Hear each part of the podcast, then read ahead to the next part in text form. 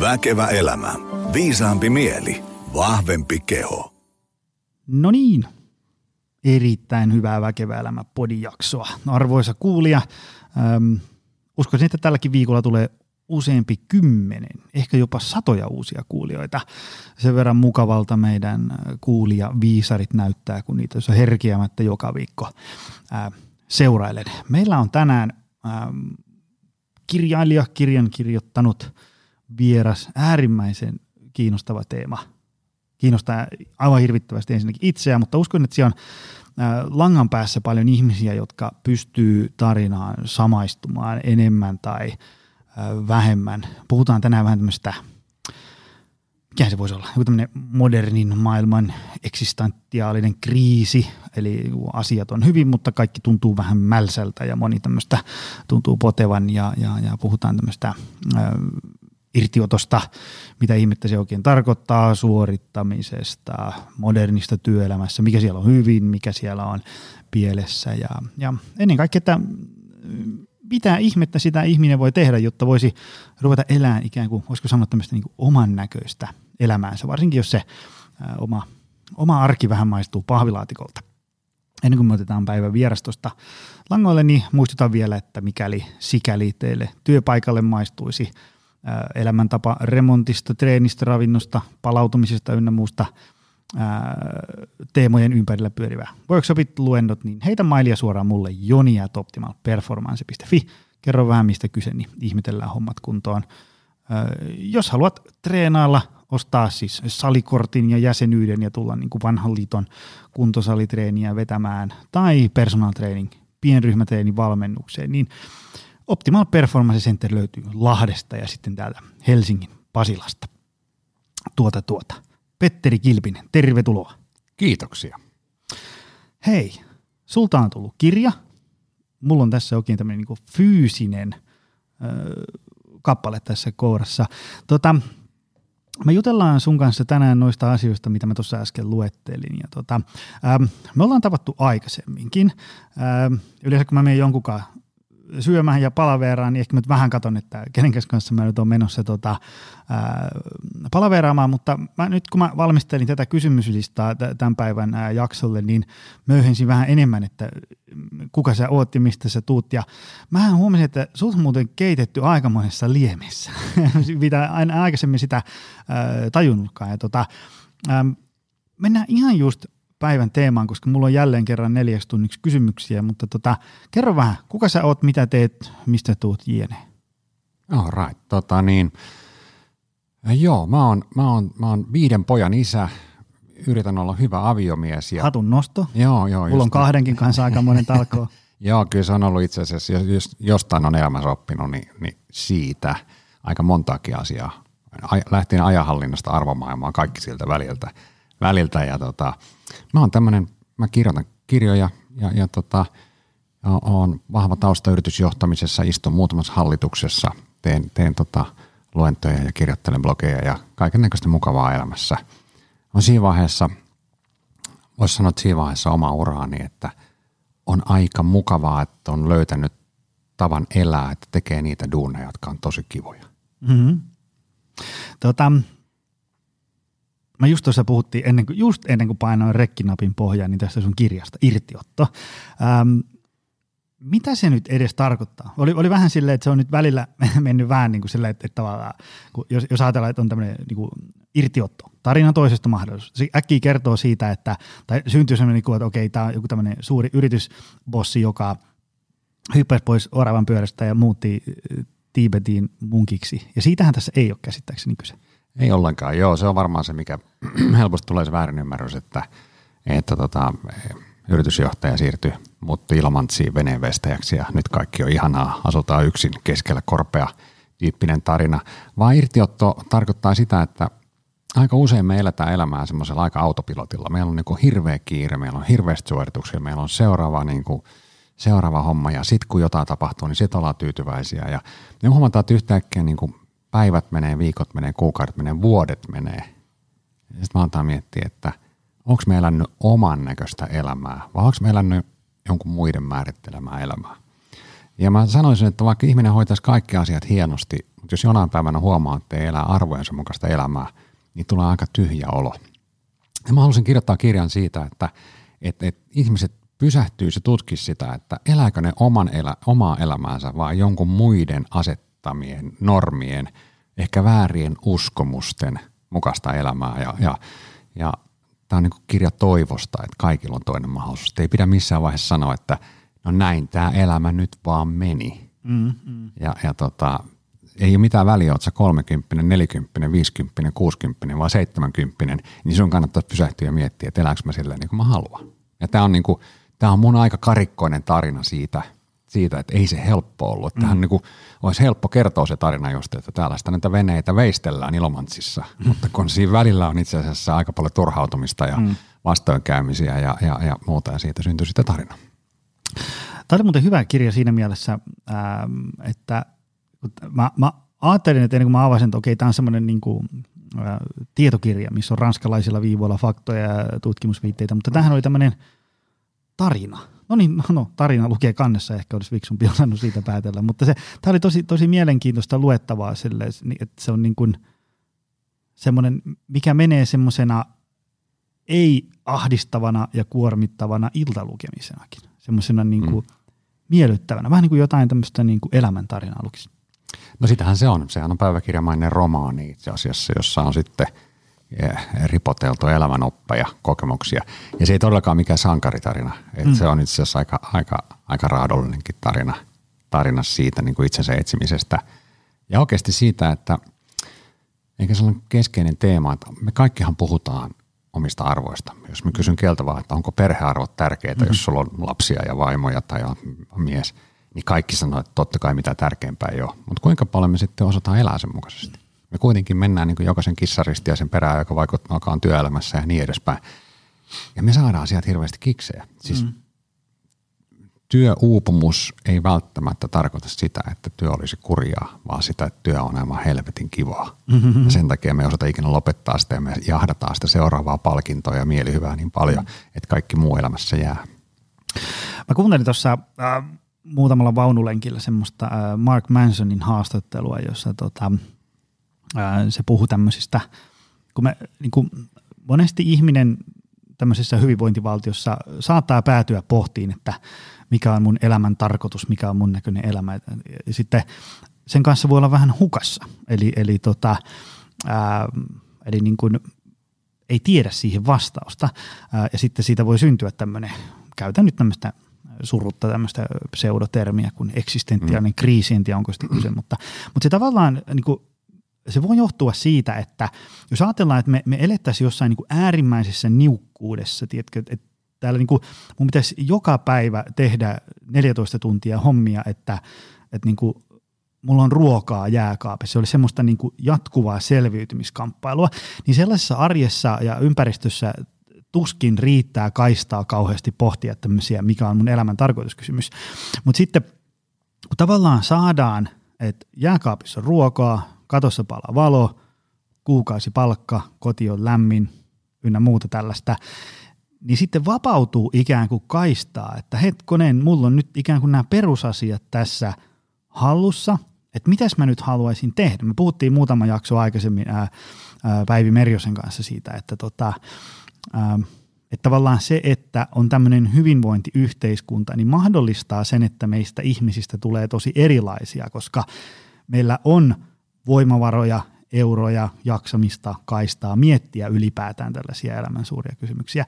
Mistä sun mielestä syntyy sitten se sellainen, ikään kuin, että kaikki on niin kuin tavallaan hyvin, mutta sitten kuitenkin tuntuu, että on pielessä? No joo, kyllä tuo sun alustus oli jo osittain vastaus siihen, että, että jos me mennään niin kuin Maslovin tarvehierarkiassa mm. sinne itsensä toteuttamisen tasolle, niin se on aika avara maailma. Mm. Ja, ja voi olla, että niin kauan kun me suoritetaan niitä perusasioita, jahdataan sitä niin kuin päivittäistä leipää ja, ja muuta, niin meillä ei ole kaista aika aikaa miettiä. Nyt me, me eletään semmoisessa maailmassa, jossa meillä on aikaa miettiä niitä. Ja jos ei sulla vastauksia, niin se on aika nopeasti hukassa. Mm-hmm. Ja, ja se on varmaan se, että, että maailmahan ei ole koskaan ollut niin hyvä paikka kuin se on nyt. Mm. Jos me ajatellaan ihan perusturvallisuutta ihmisillä ja, ja, ja ympäristöä ja mahdollisuuksia, mitä meillä on, tietoa, mihin meillä on niin kuin access ja niin edespäin, tämä on ihan fantastinen paikka elää. Mm. Mutta se on aiheuttanut sen, että ne perustarpeet on aika hyvin tyydytetty, varsinkin tämmöisessä maassa kuin Suomi ja monessa muussakin niin kuin länsimaassa. Ja sitten meillä onkin tyhjä olla, me ollaan juostu arvan pöydässä tai missä me on juostukin ja, ja meillä ei ikinä ollut aikaa miettiä, että onko tämä se elämä, mitä mä haluaisin elää, oliko se just tämmöistä. Mm. Ja sitten samaan aikaan meillä on valtavat paineet, kiitos sosiaalisen median tai minkä tahansa muun kanavan, missä kaikilla muilla näyttää olevan asiat aika pirun hyvin. Ja jos ei sulla ole vastauksia itsellesi, niin sä alat tuntee riittämättömyyttä. Mm. Ja tämä on mun aika, aika tota, mieletä aikamoista kriisiaikaa tällä hetkellä.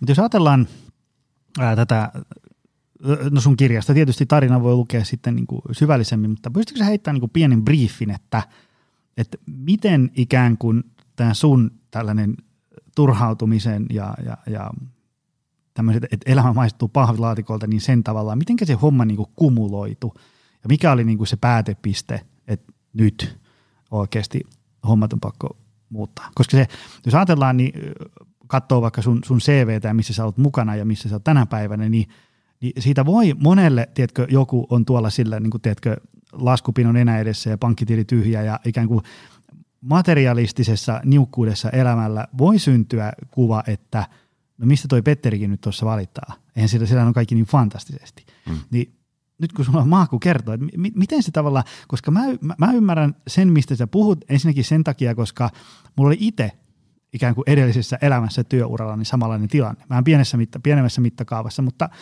siistit sisähommat, hyvä kuukausiliksa, ura pörssiyrityksen niin edespäin, mutta oli vaan niin kuin tosi mälsää. Mm. Ja sitten esimerkiksi vaikka niin kuin tänäkin päivänä, viimeksi niin kuin eilen, oli niin kuin turhaumaa siitä, että miten asiat junnaa paikallaan ja hommat ei etene.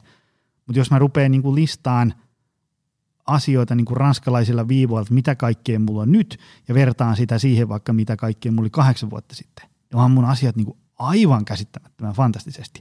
Mutta se ei niin kuin siinä hetkessä ikään kuin mm. auta. Se, jos ajatellaan nyt niin kuin en puhu susta, mutta otetaan vaikka joku niin kuin vakavasti masentunut, niin ei sitä hirveästi auta se, että me mennään sinne ranskalaisilla viivoilla listaan, että katos hei nyt sun elämää, tämähän on hienosti. Mm, mm. Niin kerro vähän, mi- miten se sun tarina niin eteni, ja, niin kuin, koska siitä voi monella olla niin kuin hankaluuksia saada kiinni, että, että kun toihan, toi kuulostaa mun unelmaelämältä ja sulle se on ihan hirveätä. Niin avaa vähän. Joo, kyllä se kaikki lähti siitä, että niin kuin mä sanoin, että ei, ei mulla ollut valittamista, mulla oli, mulla oli huikea hieno duuni, duuni ja, ja, tota, ja, ja eteen maalattiin vielä hienompia tulevaisuuskuvia no niin kuin uramielessä. Mm. Ja, mutta koko ajan mulla oli semmoinen olo, että, että tota, se mikä minä olen, sellainen iloinen, energinen, hyvän tuulinen kaveri, se oli koko ajan häviämässä. Mä olin kärsimätön, mä olin väsynyt, mä olin jetlagissa, mä hermostuin mun lapsille, jos ei löytynyt pipoa ajoissa aamulla ja, ja, ja, ja tota, sain sen niin kusipäisen maineen varmaan monen asiakkaankin mielessä, kun ei pinna pitänyt. Niin mm. Se oli mulle kestämätöntä, että, että, että, että, samaan aikaan kaikki suitsutti, että vitsi, sulla on makea positio ja iso liksa ja kaikki on hienosti. Ja samaan aikaan mietin, että tuo henkilö, joka tuossa toimii, ei ole minä. Mm-hmm. Ja sitten mä, mä niin punnitsin sitä, että kun, kun tota, lapset oli pieniä silloin, että et, onko ainoa kuva, mitä ne muistaa musta, on se, se äkäinen äijä, jota silloin tällöin näkyy himassa. Mm-hmm. Ja se on hirveän vaikea, koska toisaalta mä olin aina haaveillut siitä, että mä pärjään työelämässä. Mm. Ja sitten mä olin saanut ne kaikki. Ja sitten on, niin se on tyhjyys, että hei, mä oon tosi huono niille ihmisille, jotka on mulle kaikkein tärkeimpiä. Jolloin mulla oli niin kuin pakko päästä irti siitä. Ei ollut mitään muuta keinoa kuin irti ottaa ja alkaa tutkimaan, että voiko, voisinko minä elää – sen mukaisesti, mitä minä koen olevani. Semmoinen hyvän tuulinen, energinen, kaikesta innostuva, utelias mm. ihminen, joka, joka, joka ei ole saanut lapsia sattumalta tai minkään uskonnollisen syyn vuoksi, vaan oikeasti mm. halunnut ison perheen ja viettää sen kanssa aikaa. Mulla on ihana vaimo, mä en halunnut menettää suhdetta. Ja sitten yksi kirjassa oli, että mä halusin myös harrastaa mulle rakkaita juttuja, niin kuin urheilua. Ja eihän, se, eihän mulla ollut mitään mahdollisuuksia, jos mä niin kuin lensin 70 päivää vuodessa ja aina olin jetlagissa ja Ja tämä ristiriita, että ihmiset taputtaa sun selkää, se tuntuu hyvälle ja samalla sisältä ei tunnu hyvälle, mm. niin se oli vaikea hyppy pois. Mm. Jos, tuolla, jos ajatellaan tuolla langan päässä, on ihan varmasti ihmisiä, jotka elää ikään kuin tämmöisessä, mikä se on, tämmöinen, mikä se kultainen vankila, tai tämmöinen, mm. se on niin kuin tavallaan, että sulla on niin kuin, yksi, yksi skenaario voi olla, että sulla on niin kuin, niin kuin valtava asuntolaina, jota vasten sulla pitää olla valtavat tulot, mm. joten sä oot ikään kuin jumissa siinä sun työssäsi. Ja sitten kun sulla on tiedätkö, se elämänlaatu hilattu tietylle tasolle, on se, että jos sä hyppäisit siitä, tiedätkö, sun niin kuin, tiedätkö, yhdeksän tonnin kuussa duunista sitten vaikka, tiedätkö, niin kuin urheiluhierojaksi 2500 euroa kuussa, niin sitten se ei olekaan ihan niin helppoa enää siinä kohtaa. Niin mitkä on sun ajatuksia siitä, että, että, että kun tuolla on ihmisiä, jotka on varmaan niin kuukausitolkulla miettinyt, että, että en mä halua tämän näköistä elämää elää, niin miten siinä sitten tavallaan sä voit vetästä siitä ikään kuin, niin kuin jostain oravan pyörän heittoistuimen kaavasta? Vai kannattaako niissä vetää? No joo, kannattaa vetää, mutta eihän se irtisanoutuminen ole ratkaisu. Voi olla, että mäkin olisin voinut muuttaa elämääni erilaiseksi irtisanoutumatta. Että sulla on muukin elämä. Mm. Mut mulla oli ainoa ajatus oli silloin se, että tämä kaikki johtuu työstä. Ihminen ei katso peiliin ennen kuin se on se viimeinen paikka, mistä me löydetään virhe virhe oli kaikissa muissa. Se oli huonoissa asiakkaissa ja se oli, se oli niin finaarin myöhästymisessä. Ja se oli niin kuin ihan kaikessa muussa oli ne virheet. Ja sitten loppujen mä tulin siihen tulokseen, että se on tämä duuni, mistä mä en tykkää. Tämä duuni on ihan, mä oon kyllästynyt on duuniin. Kun mä tajusin, että en mä oikeasti siihen duuniin ollut kyllästynyt. Mä olin mm-hmm. kyllästynyt itseeni. Mm-hmm. Ja, ja sillä niin kuin, ei se, ei se, jos jollain on taloudellisesti mahdollisuuksia siihen, niin ehkä voi hypätä. Ei, mulla oli kans iso asuntolauna silloin, ei se ollut, niin kuin, ei se ollut tämmöinen, että hyppäämme tästä tyhjän päälle ja mm-hmm. syljen kattoon ja kirjoittelen kirjoja ja lukee, kuka lukee. Mm-hmm. Vaan kyllä se oli niin kuin, kyllä mulla oli koko ajatus, että pitää päästä tästä tilanteesta pois, miettiä, miten mä elän. Ja, ja mä olen aina miettinyt, että mistä mä sain kiksejä ennen kuin mä ajaudun tähän ruuhkavuosiin ja, ja työkiireeseen ja muuta, niin se oli urheilu ja se oli juoksu Mm. Mulla oli semmoinen, niin kuin, mä olin niin kuin opiskeluaikana nuorempana, se aina ollut sellainen, että, että se on mulle se keino, niin kuin, että missä mä tunnen olevani vahva. Mm. Ja, ja, ja tota, sitten mä päätin, mä juoksemaan. Et se oli mun niin kuin, ja aluksi se meni ihan päin persettä. Siis mähän luulen, että se on se seuraava suoritus. Mä luulen, että se on sitä samaa kuin työelämä. Että nyt kattokaa, kun mulla ei ole ehkä enää sitä titteliä, mitä ennen oli, mutta kattokaa, kuinka vaan mä juoksen. Mm-hmm. Se oli aivan yhtä tyhmää. Kunnes sitten pikkuhiljaa tuli kaikenlaisia vastaankäymisiä, loukkaantumisia ja kaikkea muuta. Mä tajusin, että eihän se ole se juttu, se mm. se, että makeeta, että mä, mä alan tuntemaan taas energiaa, mä alan tuntea, että mä olen paremmassa kunnossa, mun, mun optimismi lisääntyi, mun pinna ei ole enää niin mm. kireellä, kaikkea muuta. Mä, wow, että tämähän onkin makeeta tai joku tämmöinen täysin työn ulkopuolinen. Mm. Kun siihen mennessä kaikki vähän liittyy työhön, että sä lätkämatsiikin, niin siellä mietit, että kenen asiakkaiden kanssa sinä meet. Että se mm, niin kuin kaikki mm. pyöri sen työn ympärillä. Se oli yhtäkkiä, sitten mulla oli, mulla oli juoksukavereita ja kaikkea muita, jotka kanssa puhuttu työasioista sekuntiakaan. Ja jotenkin sit se vapautti. Se kuulostaa ihan naurettavalle. Mutta mm. mä, mä niin sanon, että kaikille ihmisille pitäisi olla, varsinkin tietotyöläisillä, jolla se työ on koko ajan mielessä. Mm. Niin olisi makeita, kun olisi joku semmoinen niin suuri intohimo, että sen eteen olisi valmis niin kuin pysähtymään, lopettamaan työn ajattelun edes hetkeksi. Mm. Jos ajattelet tietotyöläisen arkea, niin aamulla kun se herää, niin 70 prosenttia niistä ottaa ensin kännykän, koska se on ollut hälytyskellona ja katsotaan mailit ja WhatsAppit ja Slackit, eikö niin? Se työ on heti mielessä. Mm. Sitten sä niinku aat sinne töihin, siinä saattaa olla joko sä kuuntelet tietokirjaa, äänikirjana, että opit vähän työasioista mm. tai soitat työpuheluita, oot töissä paljon tiimseissä koko päivän mm. ja kun päivä päättyy, niin sulla on yhä se kännykkä ja läppäri auki ja sä seuraat, mitä tapahtuu koko illan. Illan kun sä menet nukkuun, sä että voi vitsi, kun jäi nämä asiat tekemättä, että Turulistalla on vielä hommia. Mm. Me, jos emme ikinä päästä siitä irti, niin me näivetytään ihmisinä. Mulla ei ole mitään sitä vasta, että ihmiset rakastaa duunia. Mä oon aina rakastanut mun duunia, se on mm. tosi tärkeä juttu joitakin ollut epäonnistumisia, millä en ole rakastanut, mutta käytännössä on hienoa, että tykkää duunista. Mutta meidän on pakko päästä irti. Sä ymmärrät hyvin jo niin, mm. niin kuin palautumisen merkityksen. Mm, ja se on mm. meidän aivot, meidän kognitiivisen puoli tarvii saman palautuksen kuin meidän keho. Mm, mm. Että meidän täytyy joskus päästä irti. Jos ihmiselle ei mitään tämmöistä intohimoa harrastusta, niin sehän jää tekemättä. Jos urheilukin on pakkopullaa, että menet suorittamaan, pakko tässä on perkele tehdä, että pysyy laihana tai jotain muuta, mm. niin sä et saa sitä vaikutusta, vaan se pitää olla intohimo ja inspiraation lähde tuosta tuommoisesta niin tunnistan tuon semmoisen, kun sulla on, kun on helppo raahata tämä fyysinen keho pois työpaikalta. Mm. Mennä kotiin ja sitten mä en ole ikään kuin heittomerkeissä töissä, mutta Piru vieköön, kun varsinkin tietotyöläisellä se mm. pää jää kelaa niitä juttuja. Mä, mä muistan muutaman vuoden takaa elävästi semmoisen äh, tilaisuuden, kun me mentiin semmoisen, ei ollut pelkästään raskas työviikko mulle, äh, vaan, vaan oli niin kuin aika raskaita viikkoja siinä pohjalla tullut tehty paljon hommia – ja me mentiin por- työporukalla jousiampuu semmoiseen sisäurheiluradalle ja, ja tota, en ole ikinä ampunut jousipyssyllä ja sehän on siis semmoista hommaa, että jos sä et siihen keskity, niin sä et osu edes siihen seinään, mm. mihin sä tähtäät. Ja tota, mä muistan, kun oltiin siellä työporukalla, naurettiin, pidettiin hauskaa ja sitten se jousipyssyllä ampuminen vaatii niinku sellaista fokusta, että sä, sä, sä et voi miettiä sitä niinku Excel-tiedostoa tai, mm. tai sitä viimeistä palaveria, vaan sun on niinku pakko keskittyä. Ja sitä kesti semmoisen, me oltiin varmaan joku pari-kolme tuntia siellä. Ja mä muistan, kun me lähdettiin sieltä meneen, mä muistan sen, niin sen fyysisen tunteen niin kuin kehossa. Siitä on niin kuin, tietysti näin verbaalisti hankala kuvata, mutta se tuntui siltä niin kuin, semmoinen niin kuin, ihan oikeasti, voisin kuvata, että semmoinen 40 kilon reppu on otettu selästä pois. Oli niin kuin, oli niin kuin vapaampi hengittää. Ja sitten mä niin oikein säpsähdin siitä, kun mä kävelin auto, että mikä tämä olo on. Ja sitten mä tajusin, että se oli niin kuin pitkästä aikaa ensimmäinen tovi, kun mä en miettinyt yhtään työasioita.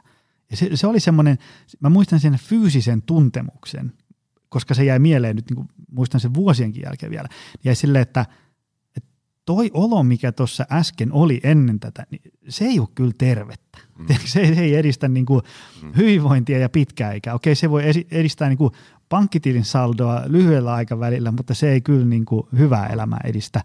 Ää, tota, jos me ajatellaan modernia työelämää, mikä siinä, onko siinä sun mielestä jotain niin kuin perustavanlaatuisesti rikki tai pielessä? No kyllä siinä tällä hetkellä on aika paljon. Nimenomaan just tämä, nyt ehkä tunnen parhaiten on tämmöisen tietotyöläisen arki. Itse asiassa melkein kaikki työthän alkaa olla tietotyötä. Et mm. niin automatisaatio ja, ja robotisaatio, että mm. tekoäly vähän korvaa jo niin kuin päivä päivältä enemmän sitä manuaalista työtä, niin, niin suurin osa on sitä. Niin meillä on niin semmoinen ilmiö, että kun, kun ennen työ antoi struktuurin elämälle. Puhuttiin, että on work ja life. Mm. Eli kun sä lähdit töistä, niin sä lähdit töistä.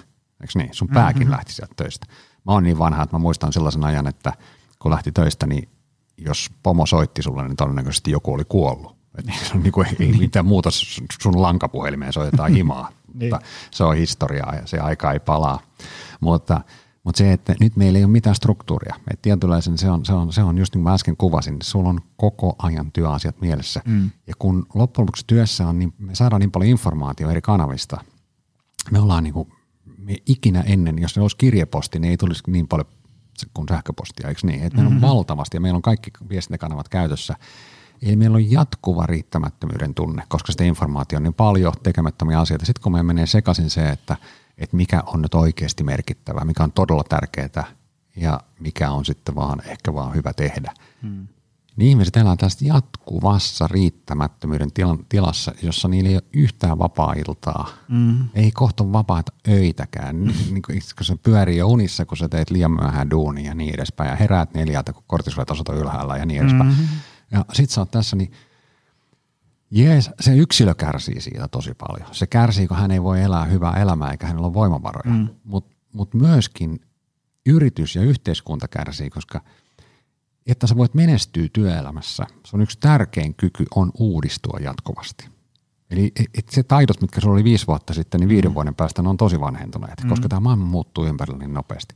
No ihminen, joka on noin väsynyt, noin kuormittunut, noin uupunut, tekee noin paljon töitä, hänellä ei ole koskaan mahdollisuutta uudistua, mm. luoda uutta, kehittyä. Vaikka olisi millaiset koulutusohjelmat meneillään yritys, yrityksessä, niin ei hän kyllä ikinä niitä uusia oppeja ota käyttöön, koska se on aika rasittavaa. Mm. On rasittavaa tehdä ensimmäisen kerran uutta asiaa, jota ei mm. vielä osaa, kuin niitä, mitä on ennenkin tehnyt. Mm. Ja niitä vanhoja tehtäviä on ihan tarpeeksi, että saa mm. sen 16-tuntisen työpäivän aikaiseksi. Tuossa tota, kun mainittiin tuon work-life balance, niin, niin se on mielenkiintoinen konsepti, mutta mun mielestä se vaatii vähän enemmän pureskelua. Et mit, mitä, mitä sillä niin kuin tarkoitetaan ja sitten ennen kaikkea, että miten sen saavuttaa. Koska se, ähm, jos on niin kuin pelkkää työtä, niin siitä ei niin kuin seuraa hyvää. Ja sitten jos on pelkkää, heitetään nyt kärjistetysti sohvalla makoilua, niin ei sekään ole hyvä juttu.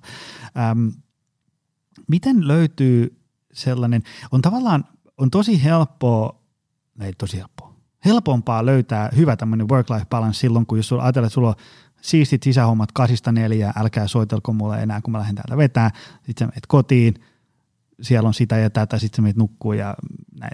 Mikä siinä? Mutta kun aina välillä työuralla tulee jotain semmoista, okei, meillä on tämä projekti tässä kaiken muun ohella, tämä pitäisi nyt vähän niin kuin rykästä tästä. Sitten se vähän venyttää työpäivää. Sitten alkaa himassa putkiremontti ja auto hajosi ja pesukone meni rikki ja koiraa pitää viedä lääkäriin ja, ja, ja mitä kaikkea. Niin modernin ihmisen tässä elämässä on helposti niin kuin tosi monta liikkuvaa osaa, jotka voi niin kuin mennä rikki, niin ehkä on vähän hankala löytää semmoinen, tiedätkö, kahdeksan tuntia töitä, kahdeksan tuntia vapaata, kahdeksan. Niin mitkä on sun ajatukset siitä, että miten semmoinen löytyy ja tarviiko sitä edes löytää? Jos kyllä, niin miksi? No tämä on iso kysymys. Mä en usko semmoisen kahdeksasta neljää work-life balanssiin, kahdeksan, kahdeksan tuntia niin kuin workia ja sitten se kahdeksan tuntia ei mitään ajatustakaan työn suuntaan mm. ja joka päivä toistuisi sama. Et me eletään semmoisessa maailmassa, jossa muuttui on niin kuin sanoit tosi paljon, mm. paljon mutta, mutta silti se olisi kyllä tavoiteltava tila. Mä en tiedä, varmaan pitäisi keksiä niin kuin eri sanat. Meillä on varmaan niin kuin kuormitus ja palautuminen, mm. eikä work ja life, koska mm. vähän työkin on lifea ja, mm. niin, ja joskus se life on työtä ja niin edespäin. Että niin kuin mieluummin kuormitus ja palautuminen suhteessa ja miettisi sen kautta asiat, että, että kiireisenäkin kun kiireinen projekti on päällä, miten huolehdin palautumisesta ja miten luon itselle niin semmoisia päivittäisiä rutiineja ja sääntöjä, mm. mitä tapahtuu. Ja se voi olla hyvinkin pieniä asioita, millä ihminen pysyy tolkussaan – että, että esimerkiksi, no omasta, oma, oma esimerkki ei ole aina paras, mutta mulla on esimerkiksi tapa, kun mä tuun töistä kotiin joskus viiden jälkeen, niin mulle ensimmäiseen tuntiin mulla ei ole oikeutta mun kännykkään, vaan se on taskussa, koska se irrottaa mua siitä, että mitä työ, mm. töissä tapahtuu. Ja se on hyvä sääntö. Mm. Onko se vaikea? No ei se todellakaan ole vaikea. Mm. Sehän on vaan niin kuin päätös. Mm. Ja ihmiset tekisivät niin kuin tällaisia pieniä päätöksiä, pari kolme semmoista niin kuin itsensä johtamisen pientä päätöstä – me usein ajatellaan tämä aina niin, kuin niin ääripäissä, että mm-hmm. okei, pitäisikö munkin alkaa triatlonistiksi tyyppisesti, eikö niin? No ei tarvi, ei kenenkään tarvi alkaa. Siis maailmassa ei ole yhtään ihmistä, kenen pitää alkaa triatlonistiksi tai mm. maratonariksi, eikö niin? niin? Mutta jos ihminen oppisi semmoisen, että se huolehtisi vähän itsestään sekä kognitiivisesti että fysiologisesti pienillä muutoksilla mm. elämässä. Onko sulla muita tämmöisiä se oli hyvä nyrkkisääntö. Ja mä, mä oon törmännyt esimerkiksi äh, sakutuominen, kun oli joskus muinoin vieraana, niin silläkin oli iso kasa hyviä semmoisia, niin että näitä minä teen ja näitä minä en tee, Just mitkä näin. sitten helpottaa elämää tosi paljon, varsinkin kun meikäläisenkin ää, työsähköposti kilisee kuin morsetuskone mm, tuossa mm, koko ajan, mm. Tuu mukaan siihen ja tähän ja niin edespäin. Ja sitten kun sä alat jokaista miettiä, että mm, pitäisiköhän tuolla lähteä, tostakin voisi tulla vaikka mitä, niin sitten sulla on, tietkö, 134 rautaa tulessa ennen kuin huomaatkaan. Ja siitähän ei sitten seuraa mitään hyvää. Niin tuleeko sulla mieleen jotain muita tämmöisiä hyviä ihmisille kokeiltavaksi? No mulla on valtavasti, siis vähän Heitä muutama, anna kaksi vielä ainakin. No, no yksi, no, tuli tästä nyt mieleen tästä kännykästä, niin toinen mun kännykkäsääntö on se, että kännykkä ja minä ei koskaan nuku samassa huoneessa. Aika kova. Et, se on niinku, se, meillä on sillä tavalla, asutaan niin, että meillä on keittiö olohuone alakerrassa ja makkarit yläkerrassa, niin, niin, niin mä sanon siinä yhdeksän jälkeen, mä sanon mun kännykälle hyvä työt, se jää sinne alakertaan mm-hmm. latautumaan seuraavaa päivää varten ja mä menen yläkertaan latautumaan seuraavaa päivää varten. Ja se on niin kuin, jälleen kerran, kun se on tapa, mistä on mm. tullut rutiini, niin mun ei tarvitse joka ilta miettiä tahdonvoimalla, että pystyisinkö mm-hmm. tänään olemaan ilman ja, ja, ja niin päin. Vaan siitä on tullut tapa, mä en halua sitä sinne huoneeseen. Et mä en halua, että mä aamulla katson sitä, mä en halua, että mä illalla viimeisessä, koska ainahan tulee mieleen, että olisi hyvä tsekata yksi juttu. Mm-hmm. Kun sä tsekkaat sen yhden jutun, vaikka sään, mm. aa, katos vaan on tullut meille, aa, katos vaan, että sä oot tuossa maailmassa, eikö niin? Ja, ja, ja, ja kun se se kännykkä, se hivelee meidän tämmöistä niin mielihyvää keskusta, tämmöistä mm-hmm. niin palkitsemiskeskusta aivoissa, niin, niin mehän odotamme sieltä palkintoja, kun me nähdään se pelkästään ja se kännykkä ja siellä on ehkä joku notifikaatio tai jotain muuta, mm-hmm. niin me mm. odotetaan, voi kun olisi joku kiva viesti. Ja se on ihan samanlainen riippuvuus kuin päihderiippuvuus. Ja sen takia meidän kannattaa tehdä sääntöjä. Tämä nyt oli yksi, yksi esimerkki, mutta mä oon pyrkinyt tekemään näitä niin kuin vähän, vähän niin kuin jokaiselle päivän osalle joitakin helppoja sääntöjä. Mm. Ei missään tapauksessa semmoisia, että vaatii niin kuin puristusta. Joo, Toi ihan hirveästi maksaa. Eh, ehkä sen verran maksaa, että pitää ostaa herätyskello, semmoinen niin, vanha viisari. Mä oon sanonut, että mä ostan, mä ostan kaikille Klaas Uussonista herätyskello, jos se on ongelma. Aika hyvä. Tota noin, niin, äm, äsken vähän viitattiin tuohon suorittamiseen.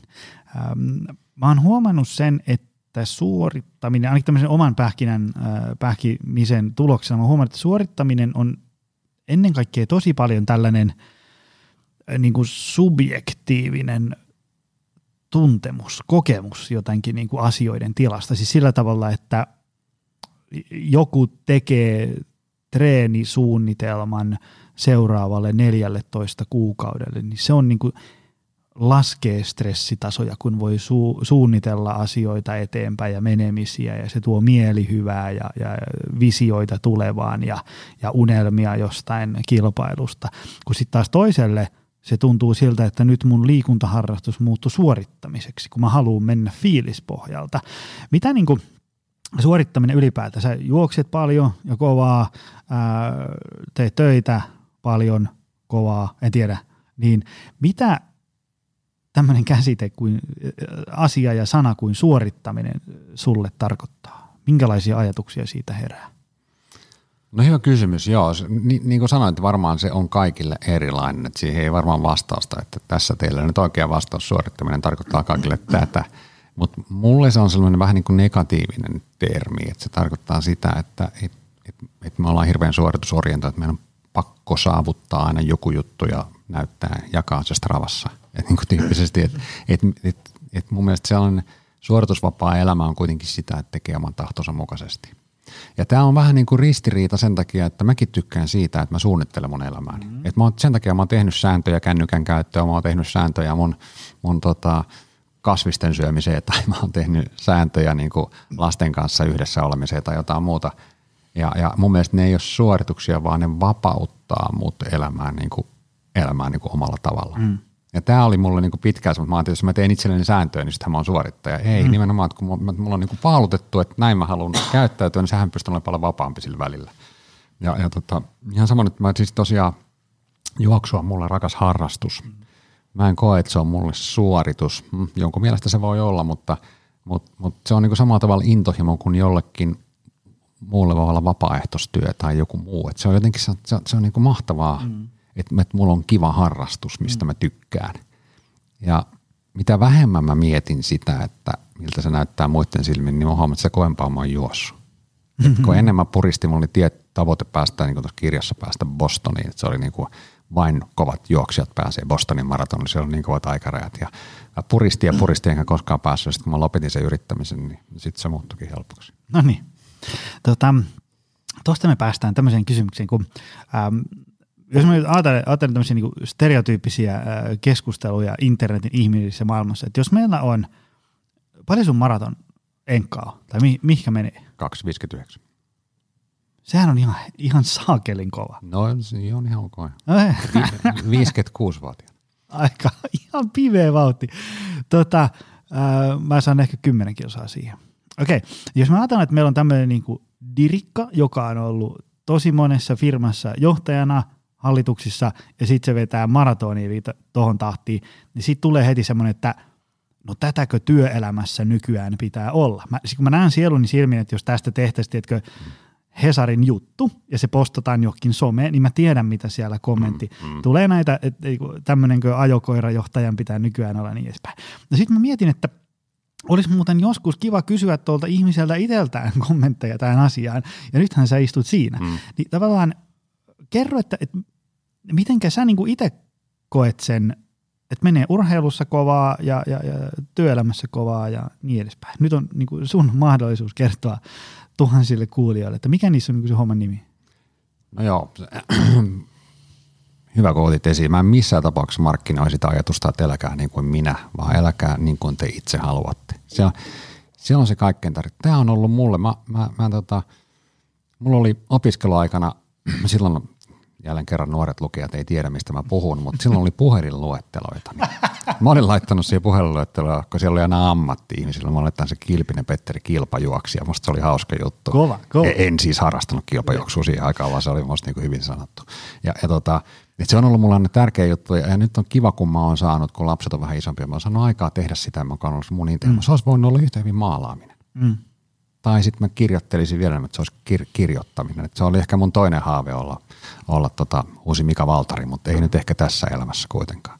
Ja, ja se mun ainoa viesti on se, että jes, tehkää työnne hyvin, se tuottaa tyydytystä, mutta hankkikaa hyvä harrastus itsellenne. Joku mm. semmoinen, mikä irrottaa teidät työstä, josta saatte ehkä toisenlaisia ihmiskontakteja, pääsette vähän toiseen maailmaan, e, että, teillä olisi, että se olisi niin innostavaa, että olisi, olisi prioriteetteja. Ja nyt tästä tulee just, kun on, on näitä ajokoirajuttuja ja – ja, ja triatlon harrastaja, johtajia ja muita niin paljon ollut esillä, niin tästä ehkä tulee jos tämä väärä käsitys, että, että mäkin olisin sitä mieltä, että vain niin kuin huippukuntoinen niin kuin hullu maratonari, niin sitten on asiat hyvin.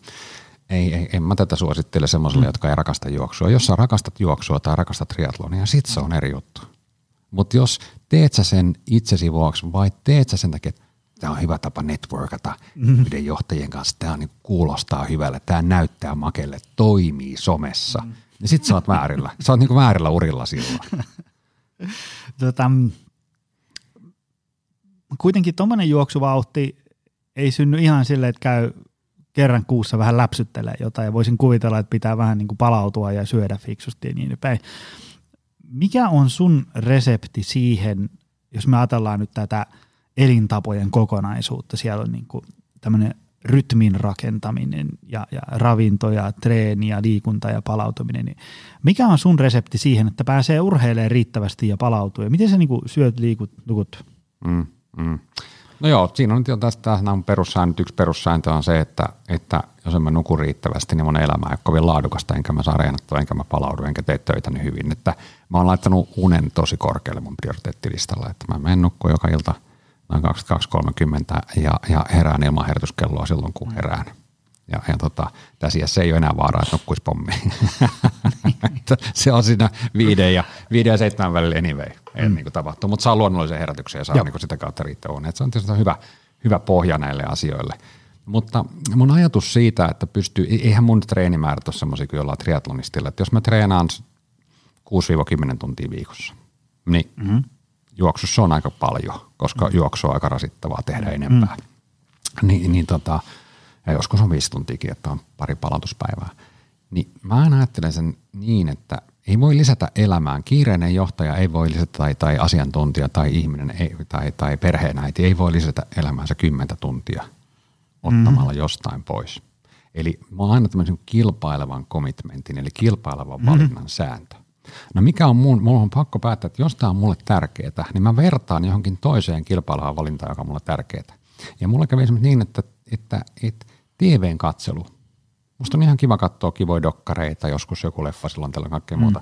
Mä mietin, että kumpi on mulle tärkeämpää, katsoa yhdeksältä alkoa leffa, mennä nukkumaan 11 tai 23.30 mm.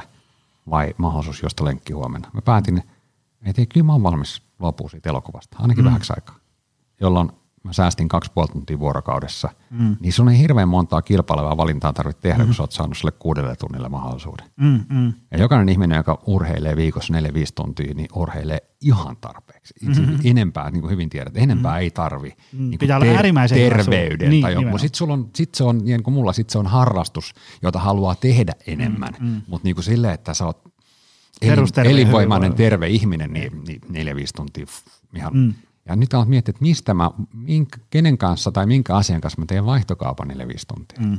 Ja se on se ratkaiseva tekijä, että moni niinku haluaa pitää kaiken. Mm.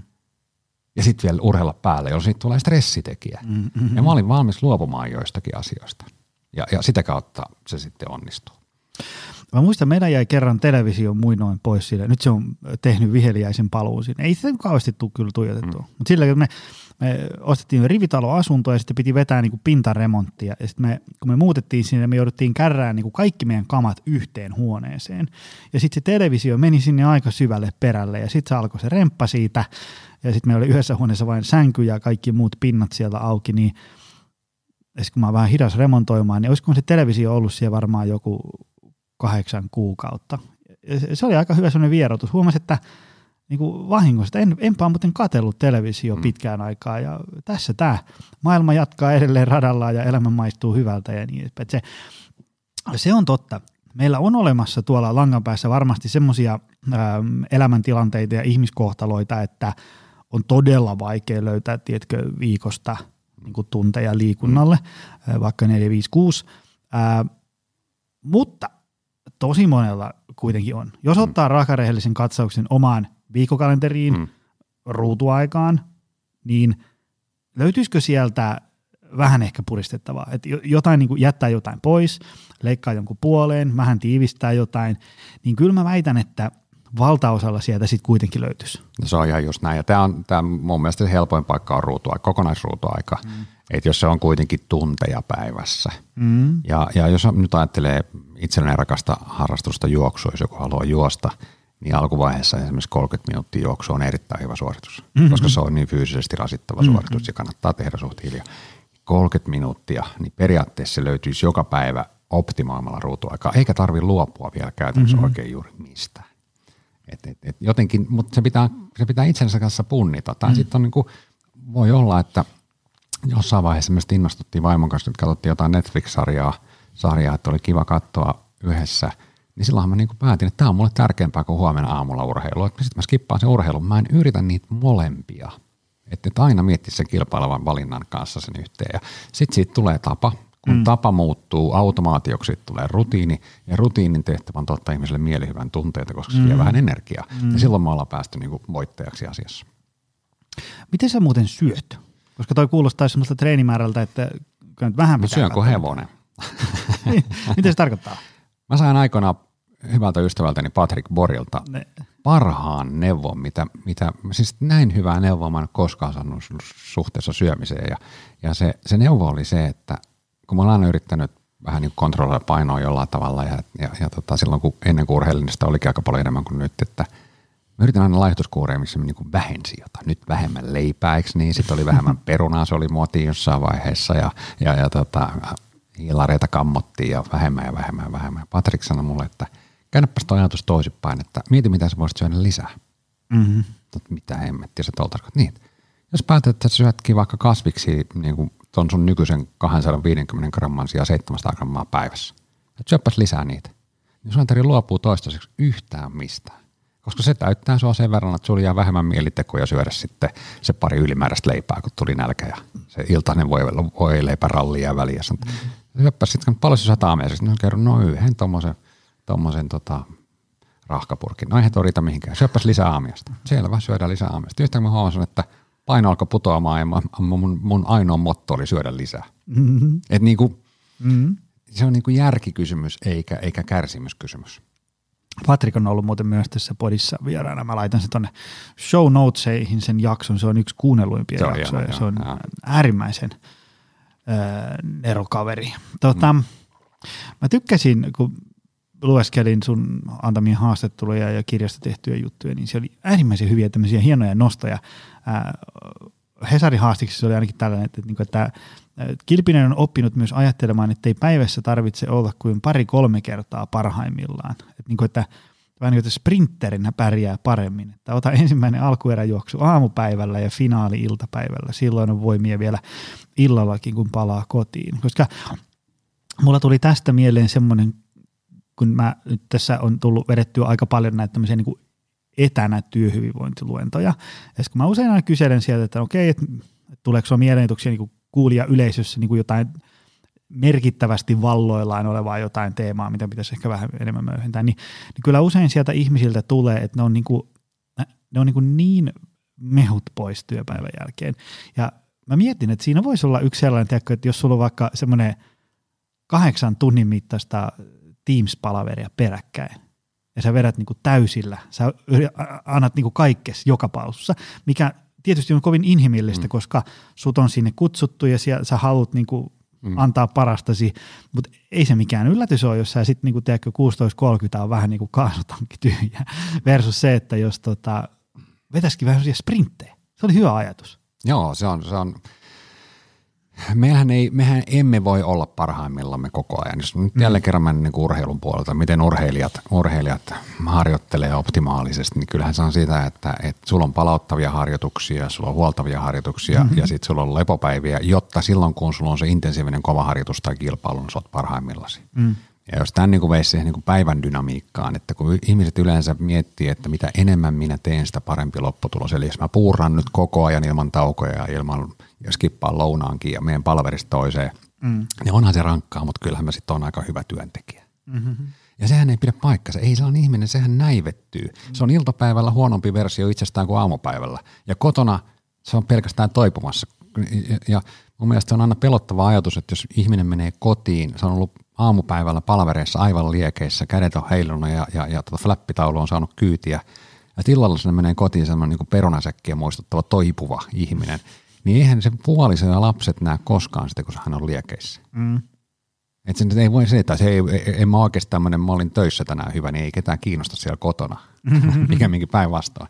Ja nyt tämä sprinttirajoitus lähti siitä, että jos me säännösteltäisiin meidän energiaa, niin me ei mietittäisikään niin työpäivää ajanhallinnan näkökulmasta, vaan energianhallinnan näkökulmasta. Mietittäisiin, että katsoisit sun kalenteri huomista päivää. Mietittäisiin, hetkinen, mulla on tosi tärkeä toi kello 10 palaveri. Ja sitten mulla on iltapäivällä toinen tosi tärkeä. Sitten saattaa olla vielä kello 16 toi hallitukselle pitää laittaa noin matskut. Mun täytyy olla vireenä, että se menee hyvin. Mm-hmm. Sitten mietisikin, että mä rytmitän mun päivän niin, että mun energiapiikit on noissa kohdissa. Mm. Ja on se mietit, että sitä ennen mulla on ehkä pieni palattava tauko. Mä teen vaan rutiinitöitä noiden palaveritten välissä, joka ei tarvitse paljon energiaa. Mm. Mä heitän vähän chattia mun työkaveritten kanssa. Mä poistun tästä turhanpäiväisestä Teamsista varttia aikaisemmin, jotta mä oon vireänä siihen, kun alkaa se kello neljän palaveri. Mä kuvaan tätä niin, että että Usain Bolttikin ajatteli asian niin, että kello, kello 10 on alkuerät, eli eihän se niinku siihen tule väsyneenä, paina hommia hulluilla, tuu vartin myöhässä paikalle, vaan hän on ajoissa paikalla vireenä. Sitten on välierä ja sitten on finaali. Mm-hmm. Sitten mä oon lisännyt vielä tähän sen, että, että perheelliselle ihmiselle ainakin, että et eihän se Usain Boltinkaan työpäivä pääty siihen finaaliin, mm. vaan sittenhän on vielä palkintoja kuin seremonia. Ja se on se, kun sä meet kotiin. Et niin kuin, sun pitäisi olla sellainen fiilis, että, että sulla on energiaa jäljellä, kun sä menet töistä kotiin. Mm. Eli, eli nyt tietysti jos sä oot siellä kotona teams valmiiksi, niin mene vaikka ulos ja avaa ovi, sä ovikello ja tuu sieltä sisään, mutta mä aina haluan, että kun mä tuun ovesta sisään, niin mulla on jotenkin sellainen olo, että onpa mahtavaa olla himassa. Mä mm. huutelen jo ovelta, että isä tuli kotiin ja, ja, ja odotan, että lapset juoksee syliin. No eipä nyt enää juokse, kun ne on sen verran vanhoja, mutta sen takia me hankittiin koira, se tulee aina. aina. Mutta niin jos emme pystyisi tekemään, jos on halunnut, että mä oon ihan naatti, ja joka päivä mä oon ihan naatti, kun mä tuun töistä, niin enhän mä silloin elä mun elämääni. Mm, mm. Sehän on vaan semmoinen niin kuin valheellinen kuva, että tämä on väliaikaista, mulla on nyt vähän väliaikaisesti, mutta kuinka kauan väliaikainen voi jatkua? Onko se väliaikaista, jos sä oot vuoden joka päivä väsynyt, kun sä töistä kotiin? Mm-hmm. Mä ymmärrän, että joskus on rankka päivä, Et niit, mutta niitä ei voi olla säännöllisesti. Mm-hmm. Ja silloin me ollaan hukattu jotain, mitä me tullaan varmaan katumaan aika paljon jossain vaiheessa. Tota, mä tykkäsin, olikohan se kauppalehdi haastiksessa, oli, oli se, että, että se muistutit siitä, että, että, että monen ihmisen oli hyvä muistaa, että hän ei ole teho-osastolla ihmishenkiä pelastamassa. Että maailma ei romahda eikä firma kaadu, vaikkei sisäiseen palaveriin tekeillä oleva raportti valmistuisi ajoissa. Tälle mm. hörähdin aamulla niin, että meinasi tulla aamukahvit suusta. Tämä on varmaan semmoinen, mikä meidän ihmisten pitäisi sisäistää, että myöskin sitten niin kuin työyhteisön jossain siinä kulttuurissa niin kuin hyväksyä se, että, että niin kuin ei aina irtoa niin kuin maksimaalista. Mm, mm. Se on jotenkin semmoinen, äh, se varmaan vaatisi semmoinen, että niin kuin työyhteisössä niin kuin porukalla sovittaisi se, että, niin kuin, että jokainen tekee niin sanotusti parhaansa, mitä irtoaa sillä hetkellä, ja, ja sitten se, niin kuin, se, ei, se ei ole sitä, että jos tämä raportti tulee myöhässä, niin sitten tuossa ovi, mm. nähdään – Joo, ja se on aika paljon, mä, mä niin tapaan tietysti oman, oman tota, valmennuksen kautta paljon ihmisiä, jotka on niin lähellä jo uupumista ja burnouttia. Ja sitten kun sitä alkaa selvittää, mistä se johtuu, niin se johtuu siitä, että kun siellä, siellä työpaikan ne prosessit ei toimi, niin mm. asiat ei mene eteenpäin. Sitten usein kun ottaa etäisyyttä ja siihen miettii, niin katsoo niin vähän, vähän Google Earthistä sitä omaa elämäänsä, toteaa, että eihän tuolla paskankaan väliin. Et niin kuin, miksi mä stressaan siitä, että se Liisa siellä toisella osastolla ei ole nyt saanut kuitattua asiaa. Mm-hmm. Et mihin se vaikuttaa? No jos tarkemmin ajattelee, että eihän se vaikuta kyllä yhtään mihinkään. Et niinku, et sitten on tärkeitä asioita, jotka pitää saada eteenpäin, mutta kaikki ei ole. Mm. Mutta kun se stressi on niin kova ja se, se mm. suorituspaine on niin kova ja jotenkin se turhautuminen on kova, niin kaikki asiat on niinku, niinku teho-osastopotilaita mielessä. Niin, niin, niin. ja sitten sit siinä varmaan tulee vielä sellainen, että et, et kun kun väsyy, niin valtaosalla meistä se johtaa siihen, että pinna on vähän kireellä. Just ja sitten se, se nalli palaa silleen niin kuin aika niin kuin hätäisesti. Just näin. Väsynyt ihminen hän näkee enemmän ongelmia ympärillä. Kyllä, kyllä. Tulee semmoinen, niin kuin, että, että jos ajatellaan, että jalka meni poikki, niin hyvänä päivänä sä oot, että no hei, mulla on vielä tästä toinen. Mutta sitten kun sä oot väsynyt, niin sä oot silleen, että no kohta menee tämä toinenkin varmaan poikki. Ja, ja sitten sitä usein silleen, kun itsekin joskus vähän puhki – töissä olleena, niin olisi voinut ehkä valita sanoja vähän eri lailla. Ja sitten huomaa silleen, kun saa sit siitä nukuttua vaikka viikonlopun yli, maanantaina tulee vähän silleen korvat luimussa töihin miettiä, mm. että minkä takia mun piti Joo, sanoa just sille silleen periaatteessa, että eihän siinä ole niin mitään järkeä mm. siinä mun reaktiossa ja niin edespäin. Tota, ähm, mä haluaisin palata vielä tähän tämmöiseen work-life balance Mm. arvomaailma. Tämä on nyt tosi, tosi reilua taas heittää tämmöinen kysymys, mihin pitäisi vastata ehkä kolme tuntia, mutta, mutta se ajatus siitä, että, että on helppo sanoa, että mun perhe ja perheen hyvinvoinnin vaaliminen on mulle ykkösarvo. Mikä usein mielletään siihen, että et, et, et mä vietän siellä aikaa. Mä, mä oon niin kuin läsnä ja näin edespäin. Leikin pojan kanssa pelataan jalkapalloa ja vaimon kanssa jutellaan syvällisiä ja niin edespäin. Mutta sitten samaan aikaan siihen perheen hyvinvoinnista huolehtimiseen liittyy myös se, että meillä on niin kuin taloudellista vakautta, mikä usein syntyy sitä kautta, että tulee paiskittua fiksusti töitä, niin sitten se tavallaan se, äm, äm, kun sitä, sitä voi helposti ajatella niin, että okei, jos mä nyt lähden niin kuin töihin kuus, tai niin kuin töistä kotiin 16.30, jotta mä oon siellä läsnä, niin sitten tämä työprojekti vähän sakkaa, jolloin meidän talous saattaa ottaa vähän osumaan. Niin nämä, nämä asiat ei ole ihan niin yksinkertaisia, mitä äm, niin kuin monesti tämmöisessä julkisessa keskustelussa käydään, että sitten vaan niin tosi helppoa, että minä vain aloin olemaan enemmän kotona ja sitten kaikki meni mahtavasti, kun ei se nyt ihan niinkään mene.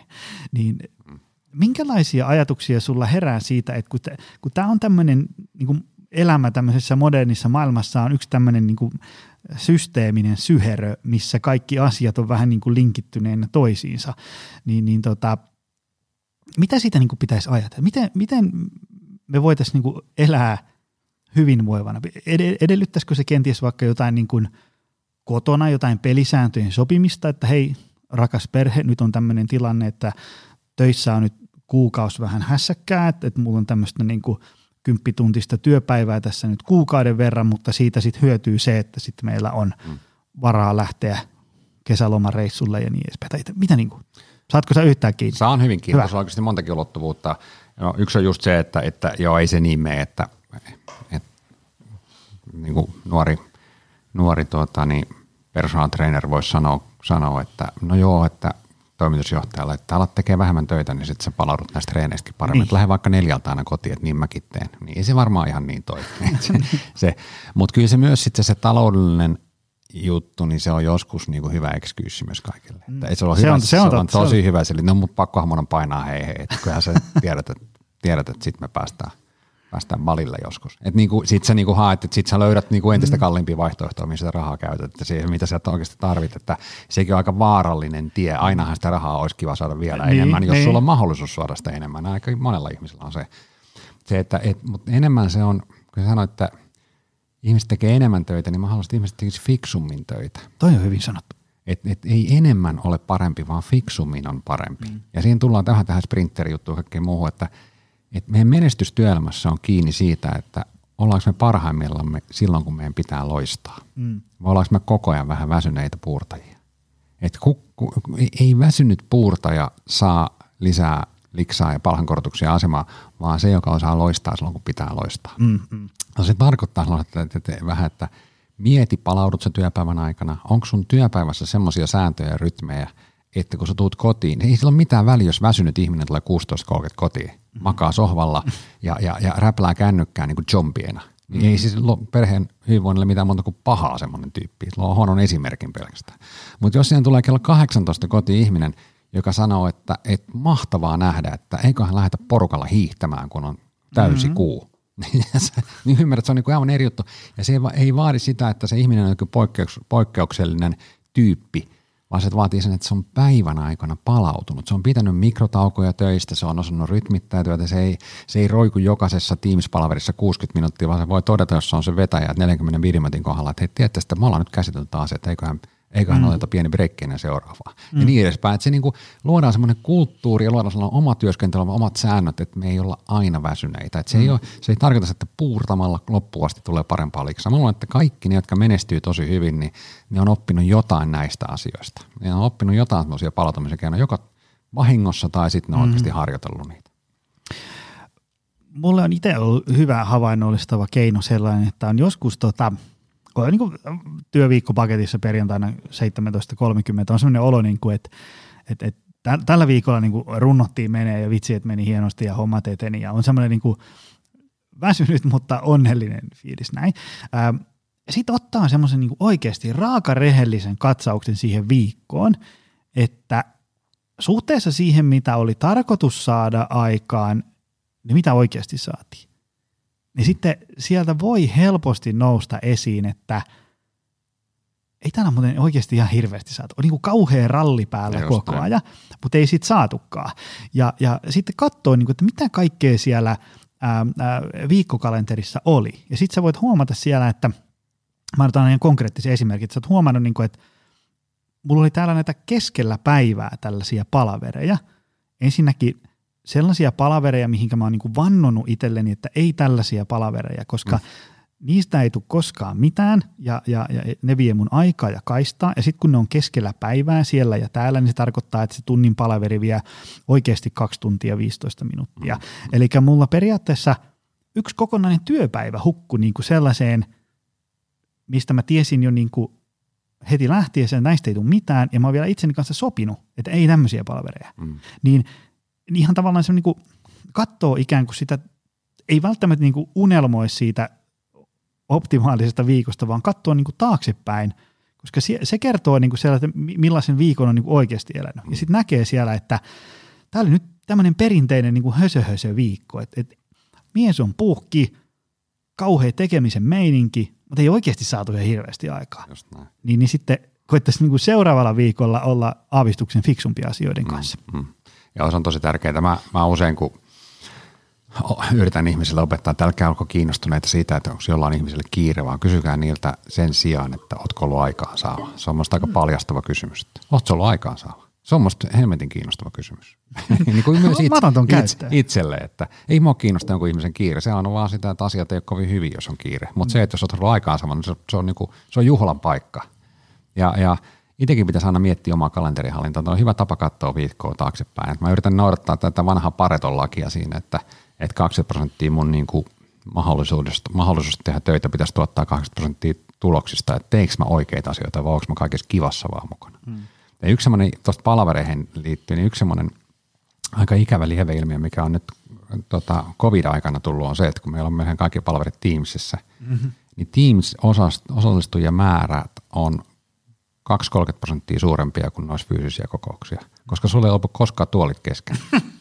No mieti, jos sulla on 30 prosenttia enemmän porukkaa, kuinka moni sitout on otettu palveriin mukaan, että se on helppo laittaa vaan siihen kutsukenttään, Aivan. koska ei lopu tuolit kesken. Mm, mm. Ja nämä ihmiset istuu palverissa, jossa ei välttämättä, jos olisi ollut pienempi neukkari, niin sua ei olisi kutsuttu, eli ne olisi voinut tehdä jotain muuta. Mm. Eli nyt me niin varmuuden vuoksi, että no otetaan Jonikin mukaan, kun Joni on, Joni, Joni tuossa on helppo kirjoittaa toi Ää. nimi tuohon sähköpostikenttään.